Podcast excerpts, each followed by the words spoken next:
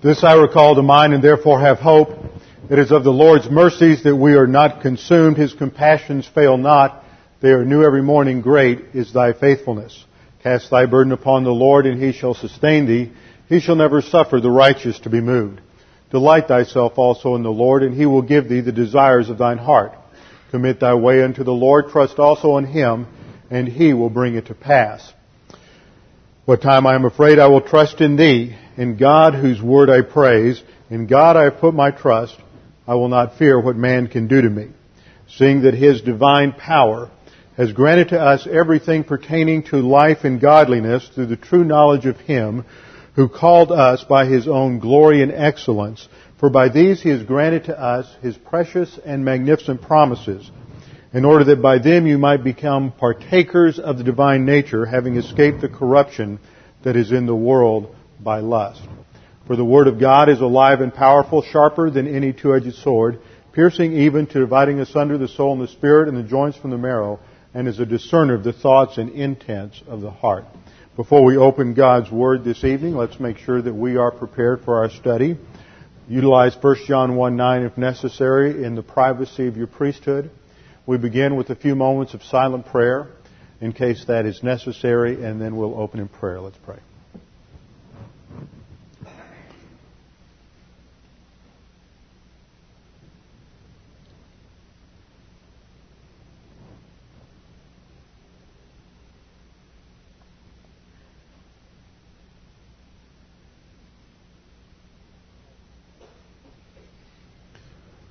Father, we do thank you for the privilege, the opportunity we have to gather together to study your word. It is your complete revelation to us, absolutely sufficient in everything it addresses to give us clarity and perspicacity for every issue in life.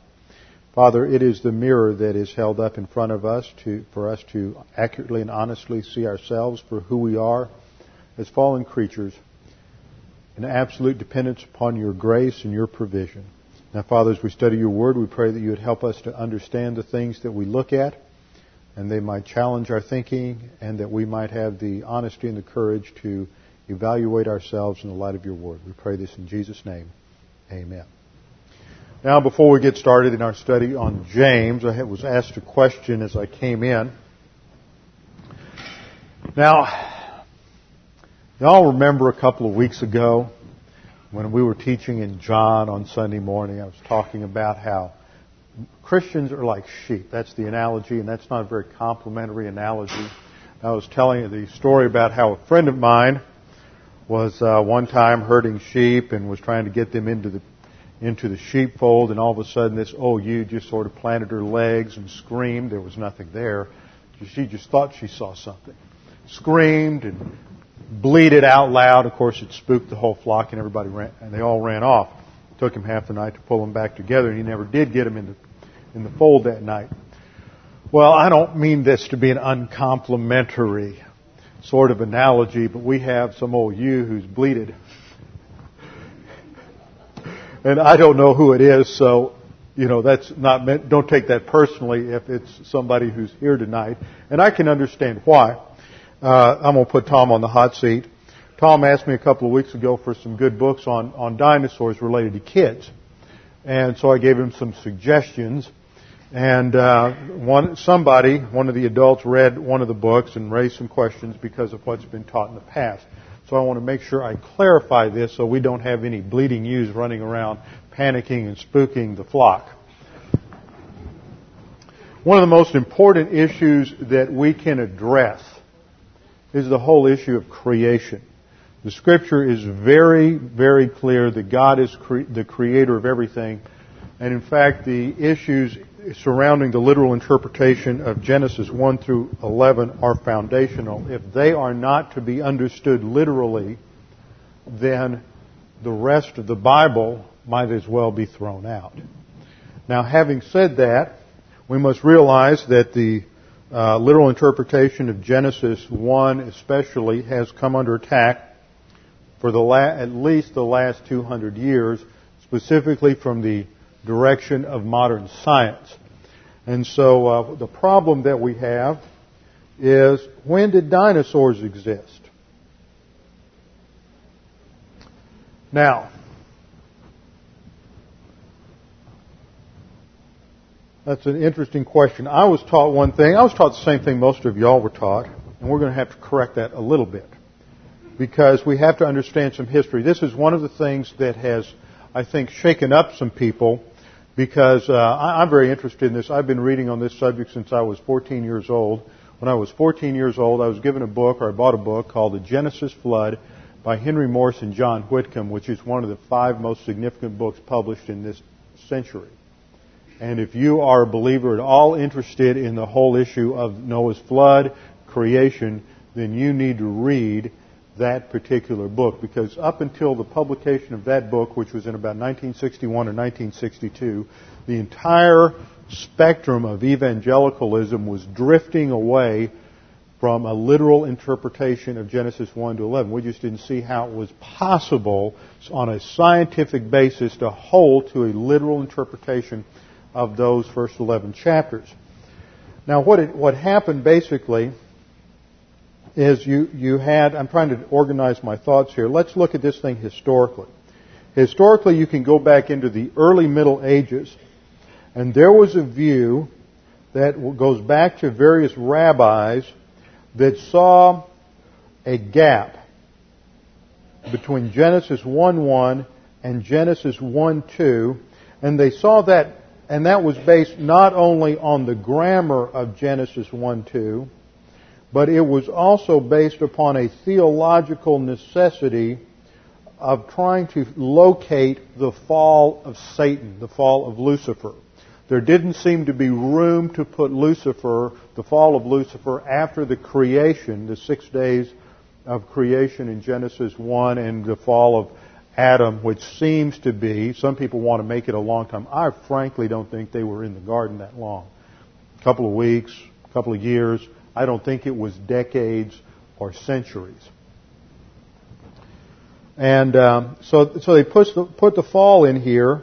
Uh, they put the fall of Lucifer, the creation of the angels, and the fall of Lucifer into this position. Now, not only did, did that have support among rabbinical interpreters, but also very famous um, theologians like John Milton, who wrote Paradise Lost, also took that position. Now, something happened. We've studied in, here on Wednesday night in the last couple of months about human viewpoint thinking and about how in every generation there's always pressure from the world to think a certain way. Every generation has its own arena of of uh, cosmic thinking to deal with. And from the, we saw in our study that from the eighteenth century, or really the early seventeenth century, through the eighteenth century, you had the rise of the Enlightenment. The Enlightenment put a lot of emphasis on human reason as being totally capable of interpreting and understanding all the data and explaining all the data in the universe. As a result of that emphasis on human reason, there were some good results and bad results. One of the good results that it laid the groundwork for modern science. And um, just as today we live in an environment when outside...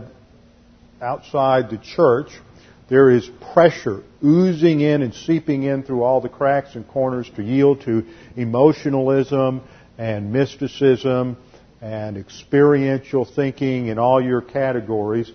The, you had the same thing during the nineteenth century, except the pressure came from science and reason. And in those early years, as science had divorced itself from a scriptural understanding of either the Noahic flood.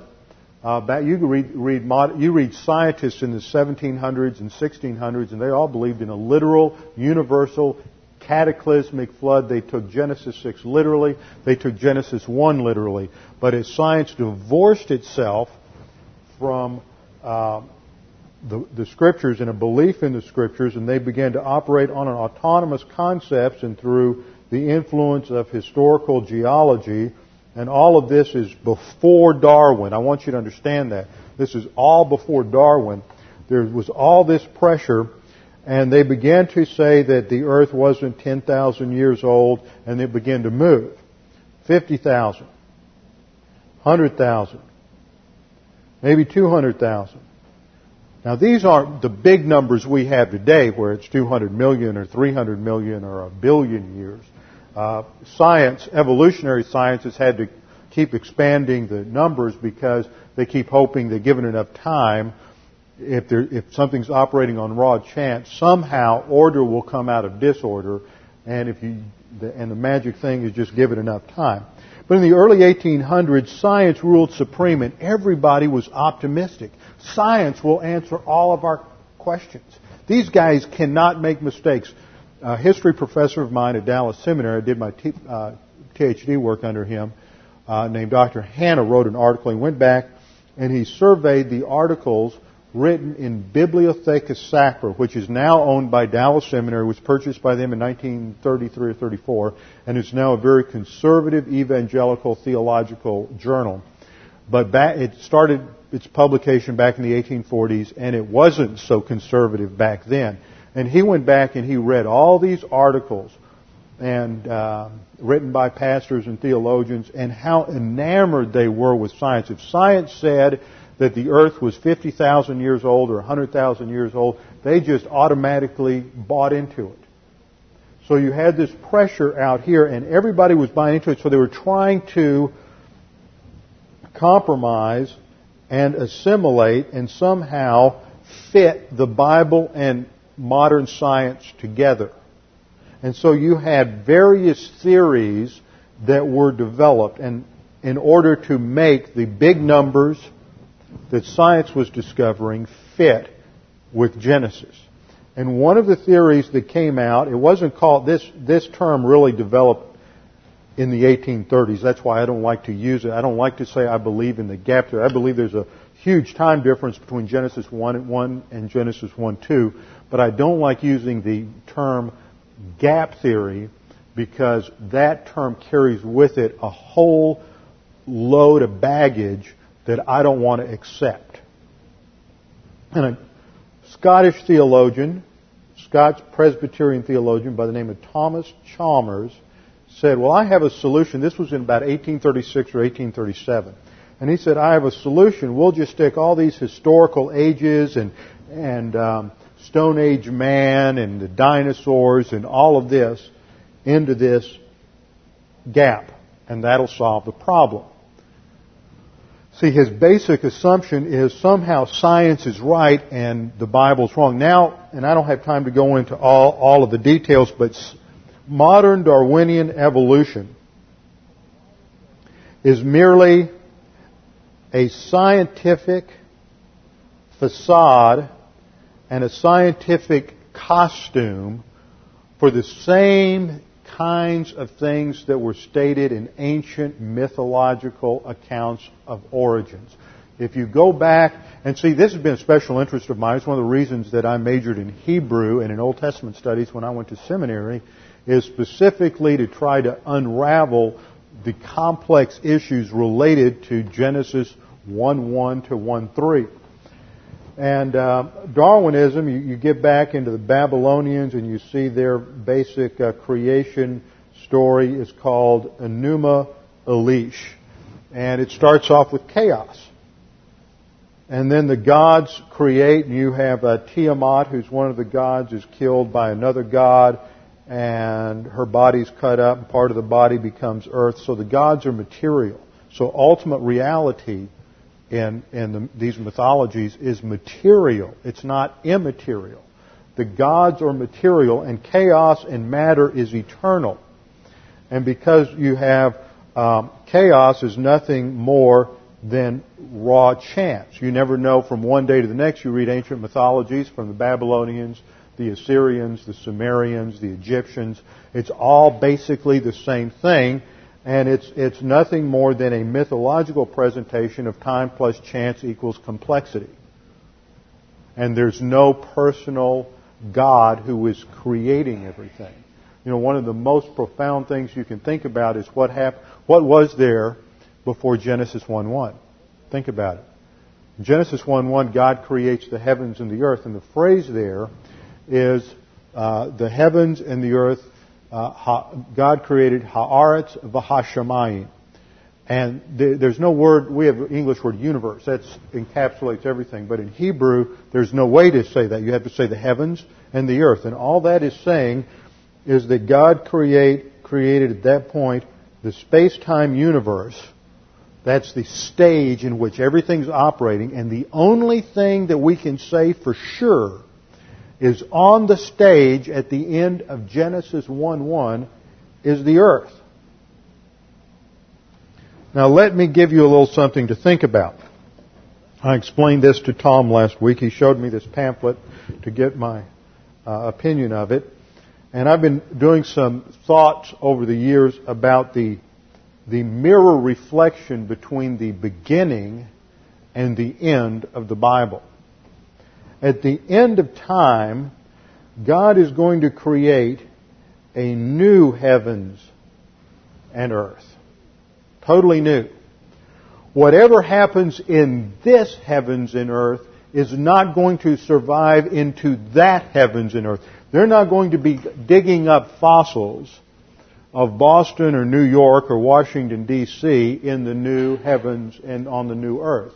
Because it, in the renovation of, that produces the new earth, all evidence of whatever was before is radically destroyed and erased. Period. I'm back. I'm going to work backwards in this diagram. So you have the new heavens and the new earth. Right before that, you have the great white throne judgment. And then in between, you have all of human history. And the most significant cataclysm in all of human history occurred right here when you had the universal deluge of Noah's flood.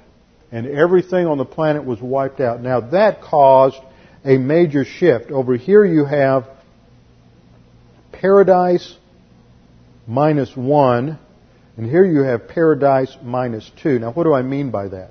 When God created, what He did in those six days of Genesis one was to create an absolutely perfect environment, which is paradise, P. But when Adam and Eve sinned, when Adam sinned, when he ate of the fruit of the tree, the animal kingdom, botany, zoology, everything was cursed as a result of that. But it still, you still had the same kind of environment that preceded the fall. When God creates, begins to recreate the earth in Genesis one two, He separates the waters above from the waters below. So there seems to be a water vapor canopy around the earth. It would look something like this. Here's the earth, and then there's the atmosphere, the oxygen here, and then out here in space there's a either a clear or an ice crystal. Different creationists have worked with different models trying to figure out what impact this would have on life on earth. But there's a water vapor canopy of some sort out there beyond the um, the gaseous atmosphere that would have created a perfect environment on the earth. It would have had a you wouldn't have had any winds because you have a sta- winds is a product of temperature differential. Without temperature differential, you don't have winds. Without wind, you don't have the cycle of evaporation, uh, condensation, and precipitation necessary for rain. That's why when God said it was going to rain before Noah's flood, nobody knew what God was talking about. He just said, I'm going to destroy all life and it's going to rain, and that word was meaningless to them. And that's why the rainbow is the sign, is because you never had a rainbow in the paradise environment. But you still had that water vapor canopy after the fall, and man lived to be nine hundred plus years. You didn't have the development of a lot of diseases and bacteria and viruses in that environment. So this is paradise minus one. It's one stage removed from a perfect environment. It's affected by, but when the flood comes, the last vestiges, the Garden of Eden was still on the earth between Adam and Noah. It was guarded by the uh, cherub with the flaming sword, and you could take your kids down and say, there is the perfect Garden of Eden where great-grandfather Adam sinned. God is still there. His temple's in there, and His abode on the earth is there. You could take everybody there. God was still on the earth. In fact, when you come to Genesis one six, and you have a very famous passage in Genesis, I think it's Genesis six three, and it says that God Uh, God says, my spirit will no longer strive with man. The word that's translated into English, strive, is a hapax legomena in the Hebrew. I can't remember offhand what that word is, but it's only used one time. If you study cognate languages, and the interesting thing is, many scholars think that Hebrew is pretty close to the original language of Adam in the garden, because your Semitic languages, Hebrew, Ugaritic, Akkadian, and a couple of others, do not show much variation. They're very close. Arabic, they're very, very close in their relationship. And so by studying cognate languages, you can discover the meanings of some of these Hebrew words that are only used one time in our Bible. And in all the cognate languages of Ugaritic and Akkadian, I remember having to do a word study exercise on this when I was uh, in about my fourth year of Hebrew at Dallas Seminary. Um, all of the other cognate languages, the word means to abide. It doesn't mean to strive. It means to dwell. And so I think that what God is saying there is that my spirit will no longer dwell. In other words, there was the presence of God the Father, the pre-incarnate Christ, and the Holy Spirit in the Garden of Eden, the temple of God on the earth, just as there will be, remember, in the Millennium Kingdom, there will be a temple on the earth, and there will, and also in the new, new earth, and there will be a stream of living water coming out from that temple. You had the same thing in paradise. You had one wa- river coming out of the center of Eden, and then it divides into four. That shows you right away that the environment on the earth prior to the uh, fall, prior to the flood, was different. It had different physical laws. Some, some, many were the same. Some were different. It had different physical laws, different biological laws, different zoological laws. Things shifted with the flood. So the basic principle of evolution is uniformitarianism. And the assumption underlying all modern science is the principle that the processes which are going on today in the physical, biological world and out in the universe are the exact same processes that have been going on for millions and millions and millions of years. And yet what the Bible says is, no, these have changed. They changed here at the flood. Some of them changed, and they and they were not uh, instigated or initiated, installed until the last of the creation week. Whatever the processes were that God used between day one and day six, they're not in effect anymore. It is at that time that God inaugurated all of the laws of physics and biology and zoology and everything else. It was during that time of, of day one through day six. Now, let's look at a passage in the New Testament to understand the theological implications of what I'm getting ready to say. We know from Romans chapter five that in Adam all die. Uh, Romans chapter five states it this way. You're turning to First Corinthians fifteen. Romans chapter five says, therefore, just as through one man sin entered into the world, and death through sin, and so death spread to all men because all sin. We did an extensive study of the Genesis two passage several weeks ago when God warned Adam that in the day that he ate from the fruit of the tree of the knowledge of good and evil, he would certainly die. That we saw was spiritual death, but spiritual death is the umbrella death. Without spiritual death, there is no other kind of death in the Scriptures. Because a spiritual death is the penalty, let's make a distinction here, is the penalty for sin. Adam died instantly. He was separated from God. That's the definition of spiritual death. As a consequence of that, you have every other kind of death in, listed in the Bible. Physical death, sexual death, carnal death, temporal death, the second death. Now, some people would say, and I've gotten in a lot of discussions with people over this over the years, is that Romans five is just talking about spiritual death. So you can have things die physically before Adam. You can't, because physical death is the result of spiritual death, and I'll prove it with a clear passage in First Corinthians fifteen, verse twenty. Let's back up a little bit and catch the context. The context of First Corinthians fifteen is the importance, the central importance of the physical, bodily resurrection of Jesus Christ from the grave. And without that, Paul says there is no Christianity. So what's he talking about? Look at verse twelve. Now if Christ is preached that he has been raised from the dead, what kind of dead are we talking about here? Spiritually dead or physically dead? Physically dead. We're talking about his physically dead body in the grave. He has, now Christ is preached that he has been raised from the dead. How do some among you say that there is no resurrection of the dead? It's physical death again. But if there is no resurrection of the physically dead, not even Christ has been raised. And if Christ has not been raised, then our preaching is in vain, and your faith also is in vain. The point is, and I'm not going to go through every vo- every verse here and belabor the point, we're talking about physical death in First Corinthians fifteen. Now, go to verse twenty. But now Christ has been raised from the physically dead, the first fruits of those who are asleep. For since by a man came death, by a man also came the resurrection of the dead.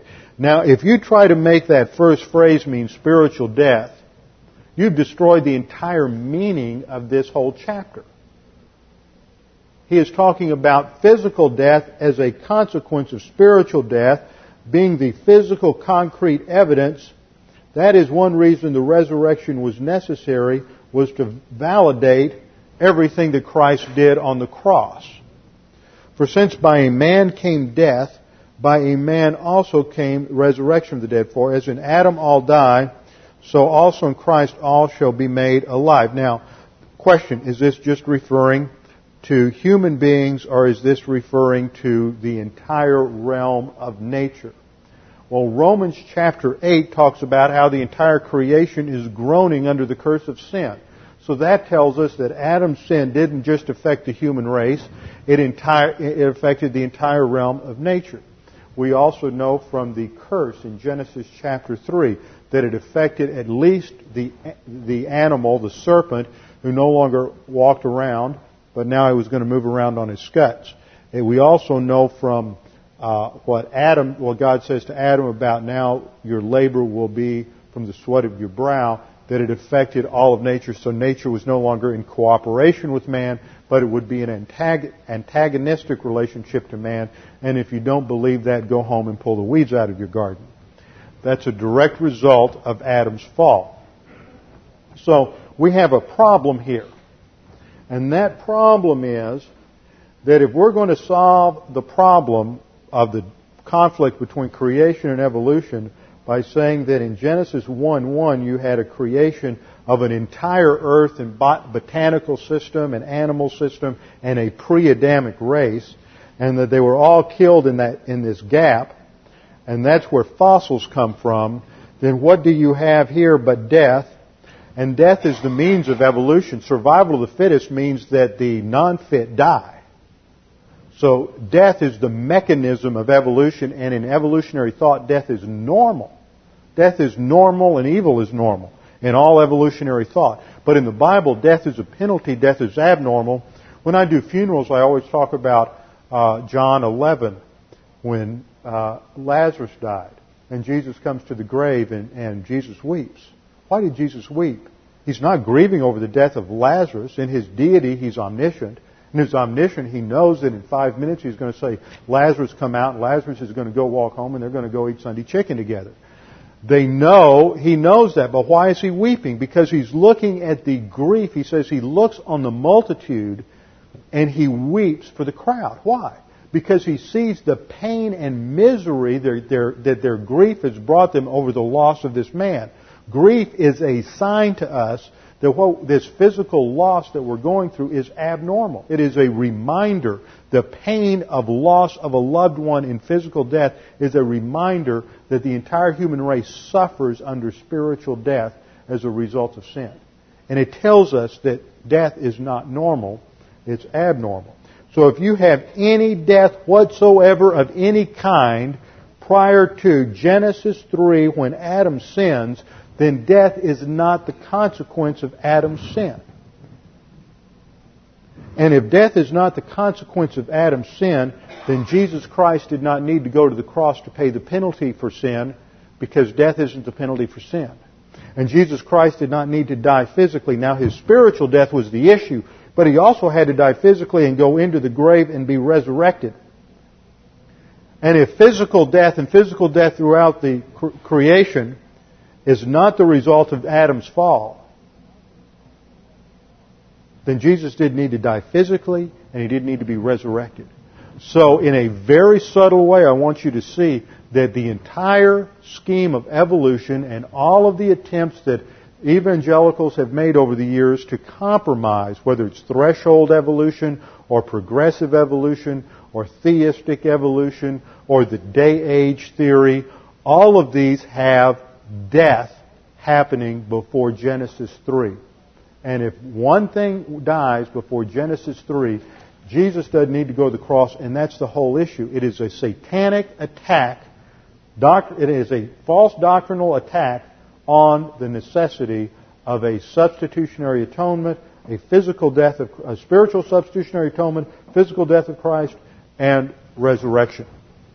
That's why this is important. Now, the the issue that came up in this was that this pamphlet that they passed out was to explain the dinosaurs. Now, what's happened among evangelicals is you really have three views on Genesis one that are within the realm of what I would call orthodoxy. View number one is a similar view to, to one I believe that was taught by Uh, and the, a lot of the men who teach this are men who have, like my professor at Dallas Seminary was Alan Ross. Alan Ross not only had four years of Hebrew in his T H M program at Dallas, he had another three or four years of Hebrew in his T H D program at Dallas Seminary, and then he went to a little school across the pond at Cambridge and got a second P H D in Hebrew, so he knows his Hebrew.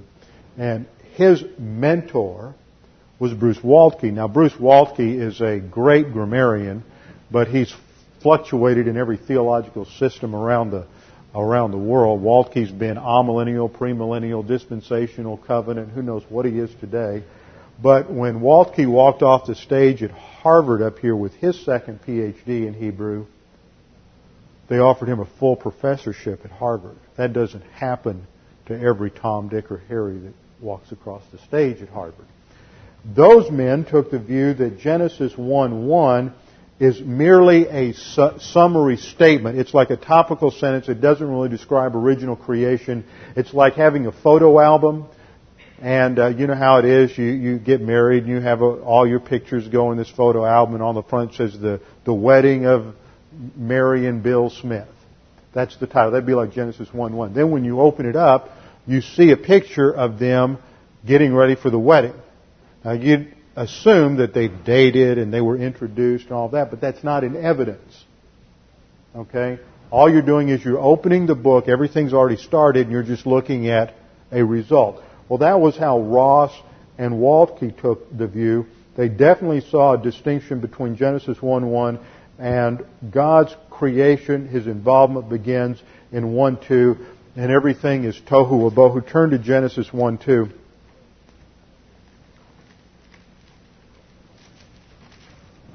In the beginning, Genesis one one says, "In the beginning, Bereshit bara Elohim hashemayim v'haaretz, and the earth was tohu v'bohu." Now, we I don't want to get distracted and go through all the usage where tohu v'bohu tends to relate to judgment. Uh, darkness. Darkness is also a term. Darkness, if we go back to our little chart that I was developing comparing the beginning of time and the end of time, you have in the new heavens and earth, you have no darkness. Everything is illuminated by a light from the Shekinah glory of God, and His glory illuminates the entire universe. And I think that is inherent to God. And so prior to Genesis one through six here, in the creation of the earth in the first day, you have darkness. Well, darkness is not inherent to God. You had to have had, I think, in parallelism, a time of one hundred percent light. What interfered with that? That was Satan's fall. Satan falls, and God judges the universe, which at that time was radical, just as the new heavens and earth down here are going to be radically are radically different from what we now have. What existed at that time in terms of the universe was, ra- we wouldn't even know it. It look, would look like something out of science fiction. Physical laws, biological laws, prior to Genesis one two were radically different. We can't even guess what it would have been like any more than we can guess what it's going to be like after Revelation twenty-one. It's impossible. No frame of reference. I mean, you're going to have a resurrection body that will move at the speed of light. There will be no flesh and blood, just flesh and bone. You can go anywhere, do anything, dematerialize, rematerialize, pass through walls, eat, not eat, eat all the chocolate you want, eat no chocolate at all. I mean, it's just going to, and it won't make you fat, so obviously the biological laws are going to be different. So everything was different here, but because God is light, John, First John one, one and two, God is light, and in Him there is no darkness at all. We can draw a theological deduction that there was nothing but light at one point when God created the heavens and the earth.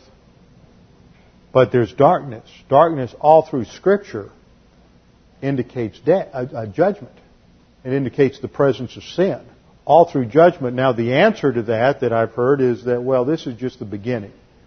Well, that does, that that mean that that renders then everything else in Scripture somewhat difficult to deal with hermeneutically, and it really doesn't work. Darkness, you have darkness, you, and it's not just darkness. You have this these these three terms. You have tohu vabohu, formless and void. That's used of judgment in Jeremiah and Isaiah.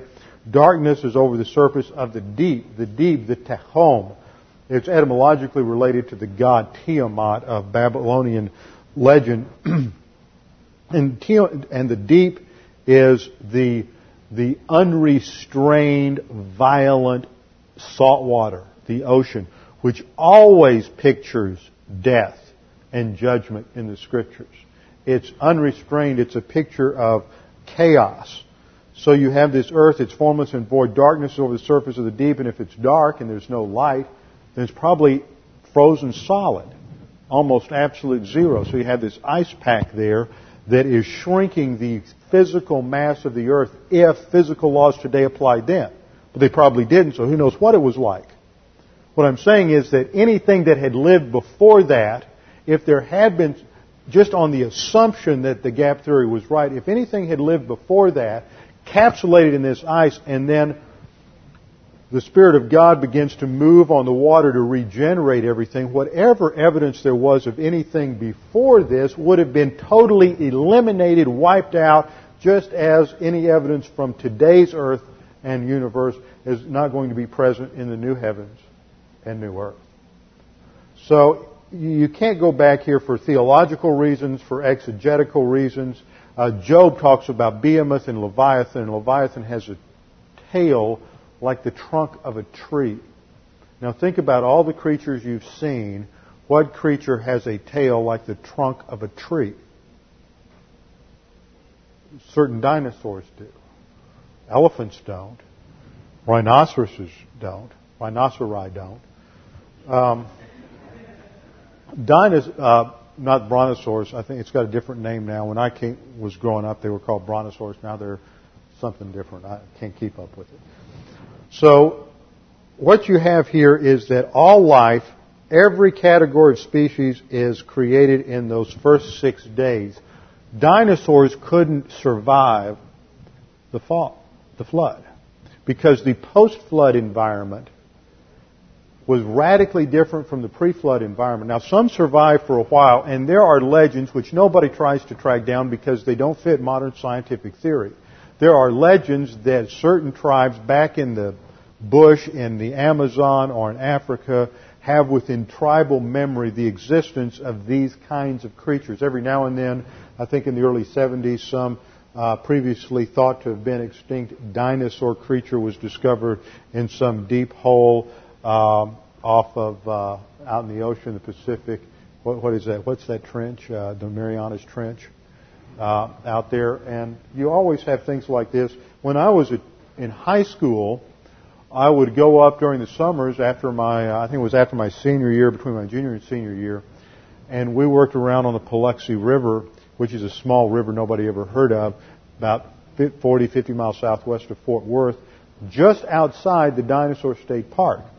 And what we were doing was we were following, we would dig out the the, um, the riverbed, we would sandbag the river, pump the water out, and we would follow the dinosaur tracks. We would also follow what we thought were human footprints and human tracks. Obvi- a very clear left-right, left-right pattern, huge feet this big with about a six to seven foot stride. Of course, remember Genesis six says that there were giants in the earth in those days. Now, according to the model of flood geology, it is the flood that lays down sedimentary rock. Water is necessary to lay down sedimentary rock, basic principle of geology.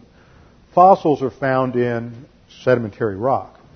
So the entire fossil record from A to Z, because there are various places on the planet where it's all mixed up and it doesn't follow a pattern, other places it follows this pattern, other places it follows that pattern, you have to treat the entire fossil record as one record.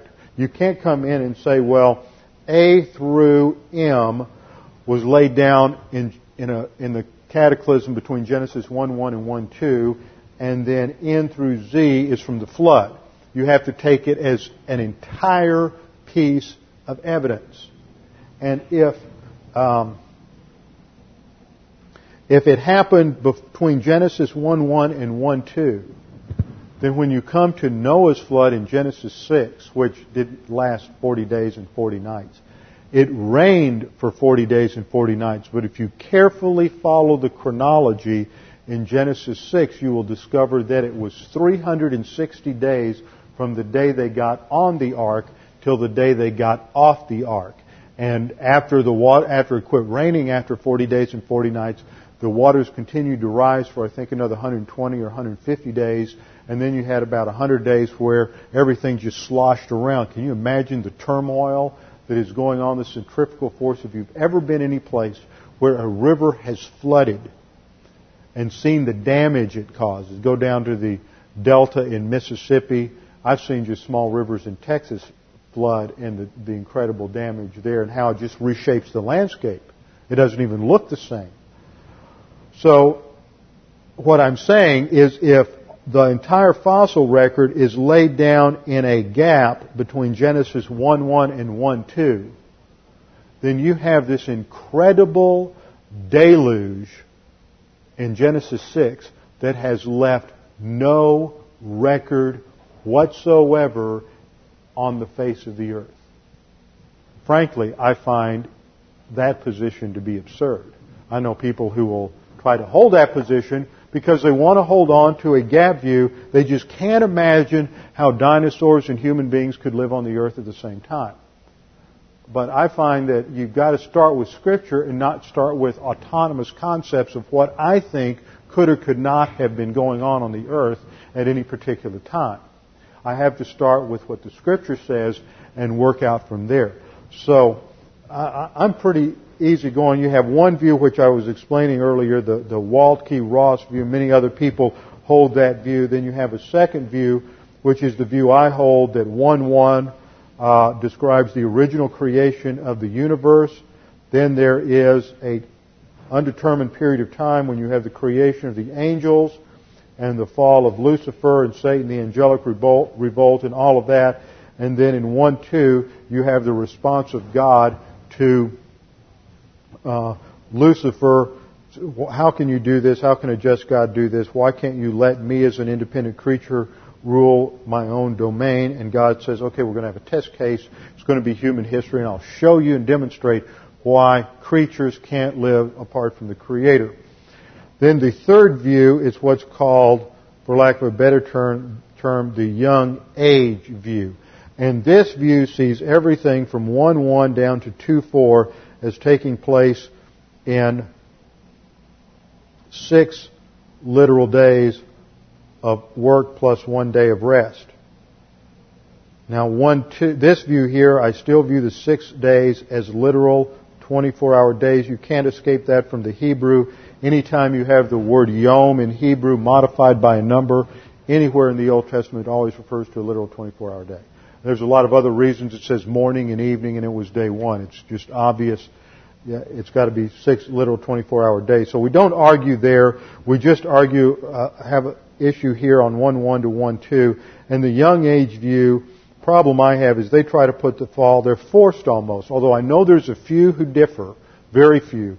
Some will try to put the fall of Satan prior to one one, but most put the fall after two fall, the fall of Satan after two four. Creation of angels is on the fourth day, typically, and the fall of Satan is after, and they argue from the word tov, the Hebrew word tov, which is translated good when God says at the end of each day, and it was good. It was morning and evening. God looked at everything He did that day and said it was good.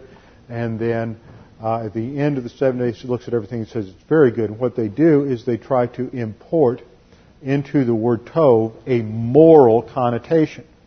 And they try to argue that because God said it's very good, there couldn't have been any sin, there couldn't have been any fall, Satan couldn't have fallen yet, so therefore Satan...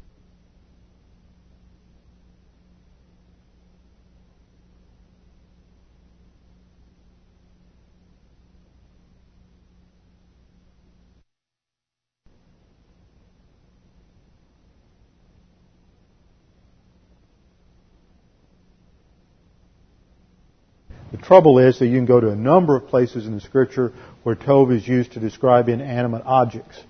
And an inanimate object cannot be moral, immoral, good, bad, or indifferent. It can be, though, exactly what its designer intended it to be, and that means it is tov. So at the end of each day, God had a blueprint. He said on day one, I'm going to do this and this. I'm going to separate the light from the darkness. I'm going to call the day, the, the light day and the night darkness. And at the end, God says, it is good. It's exactly what I intended it to be. So, now that took a lot longer to answer that question than I intended, but that's one of my favorite subjects and little hobby horse. So you've got three views, and I think all of these are, are fairly good. I just have a problem with anybody who's trying to put any kind of living life form, any death before Genesis one two. You run into some major theological problems, and you don't have to. I mean, there are many scientists who are working uh, with Institute for Creation Research and other scientific groups that are that clearly believe in a literal Genesis, who are coming up with uh, just brilliant uh, options, and and they're evaluating it. Not that they have all the answers, not that they've worked through all the problems. These guys don't get grants from the federal government. They have to do what they do in their garages or in their basements on Saturday mornings and Saturday afternoons at their own expense. And so it takes them years and years and years to work things out and to come up with, with solutions and, and uh, try to solve some of the problems like the radiocarbon dating problem and some other things. So now we're at James chapter four. James chapter four. The end of verse two. Now that was just an answer to one question. I didn't want anybody getting too upset over that because I know the, the, the history of that. In fact, We, I wrote, I did the manuscript and wrote the wrote the book for Creation, Chaos, and Restoration for Colonel Thieme when I was at Baraka working at T N P.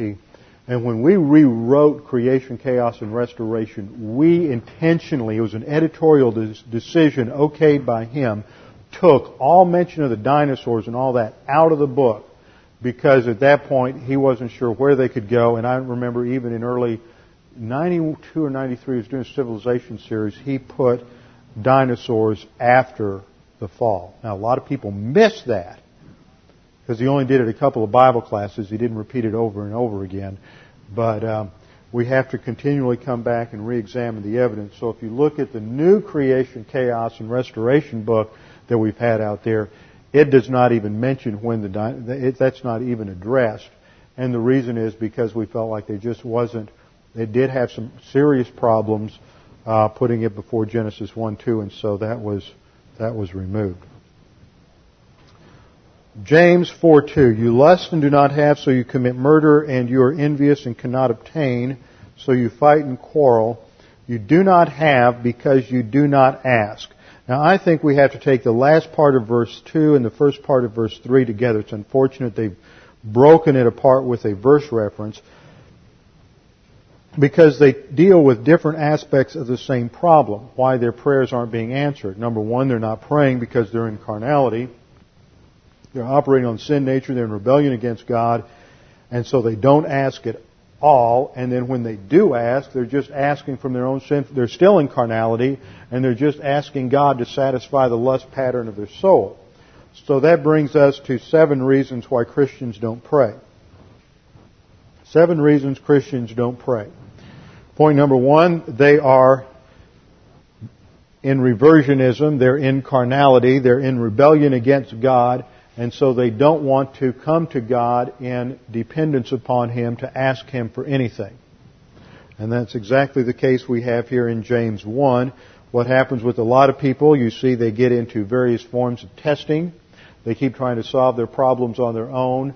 They're in carnality. Stress begins to invade the soul. They begin to fragment. They get further and further away from God as they reverse their course. Instead of moving forward in spiritual maturity and spiritual growth, they reverse direction, which we call reversionism, because it is a reverse course of action, and they are backing up in their spiritual life instead of going forward, and they're in rebellion against God, so they just don't ask Him. Point number two. The second reason Christians don't pray is they lack confidence in being heard, because they, they have a sense of guilt and sin, and they don't understand the doctrines related to confession and cleansing. They don't realize that at the instant you admit your sins to God, you are cleansed because Jesus Christ paid for sins, for every sin in the human race, past, present, and future, on the cross. And so at the instant you admit your sin to God, it's wiped clean and God forgets it. He doesn't hold it against you and it's not an issue anymore. But people want to feel guilty and they're overwhelmed. They've shocked themselves. They've shocked their neighbors. They've made their husband mad, their wife mad, their friends mad. They've upset everybody and now they're under a load of guilt over whatever's happened and they do not understand that God has wipe the slate clean so they can have free access to the throne of grace again. Point number three, people are generally ignorant of the biblical doctrine related to prayer. They think it's somehow like going to Santa Claus and making a wish list or rubbing the magic bottle to get the genie to pop out so God will give you whatever you want. They are ignorant of Bible, biblical doctrine related to prayer and how to pray. Point number four, Christians are spiritually ignorant of the mandate to pray, so they become too busy, too wrapped up in their own lives, too caught up with temporal things to focus on God. We are commanded to pray without ceasing. We are commanded in Colossians to devote ourselves to prayer. This means that these are terms related to the highest possible priority, with the only exception being the study of God's Word. So we are to be involved in daily, regular, consistent conversation with God. Point number five. Some Christians doubt that God is really there or that prayer changes things. They just lack faith. This is what James refers to in James chapter one when he says, "But let him ask in faith without any doubting, for the one who doubts is like the surf of the sea driven and tossed by the wind."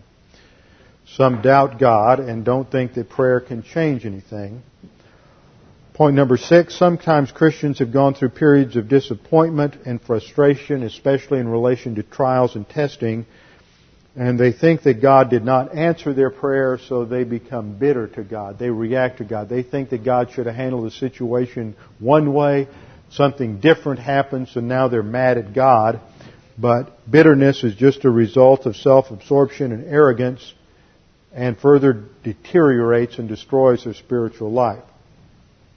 And then seven, many Christians get caught up in forms of uh, hyper-Calvinism and distortions of the doctrine of the sovereignty of God that end up in fatalism.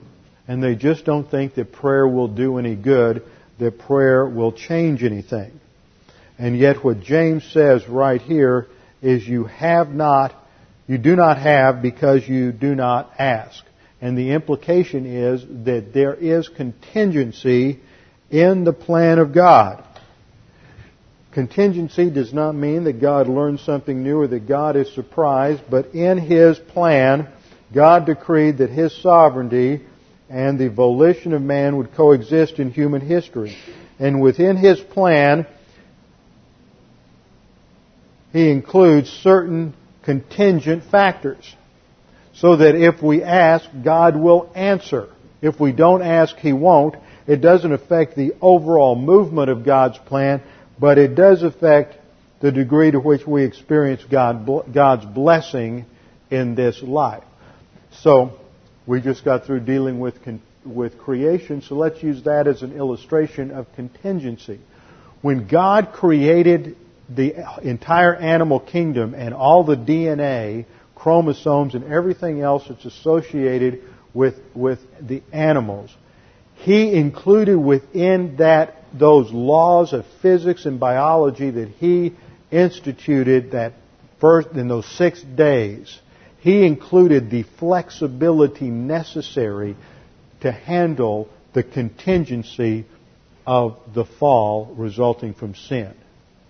So that those animals were created with a certain genetic makeup, and God created lions, and those lions were herbivores, and that meant they had a certain dental structure, and they had a certain digestive structure that was totally different from what it is today. But when God created that in His omniscience, He included all the various possibilities, so that if Adam had not sinned, it would have gone one way and they would have stayed herbivores. But because of the impact of sin and its curse, it went another way. So God's plan is broad enough to handle flexibility and contingency, as illustrated in the animal kingdom in the fall. So the same is true for your prayer life and my prayer life. And we will look at some examples next time of just how God's how prayer has changed things in history. With our heads bowed and our eyes closed. Father, we do thank You for the time we've had to look at Your Word, for the encouragement that Your Word is absolute truth, and that You have had a plan throughout all of history, and You have uh, worked according to that plan, and the center point of that plan is our salvation that was taken care of by the work of Jesus Christ on the cross. Father, we pray that You would help us to remember the things we've studied tonight and challenge us by them. We pray this in Jesus' name. Amen.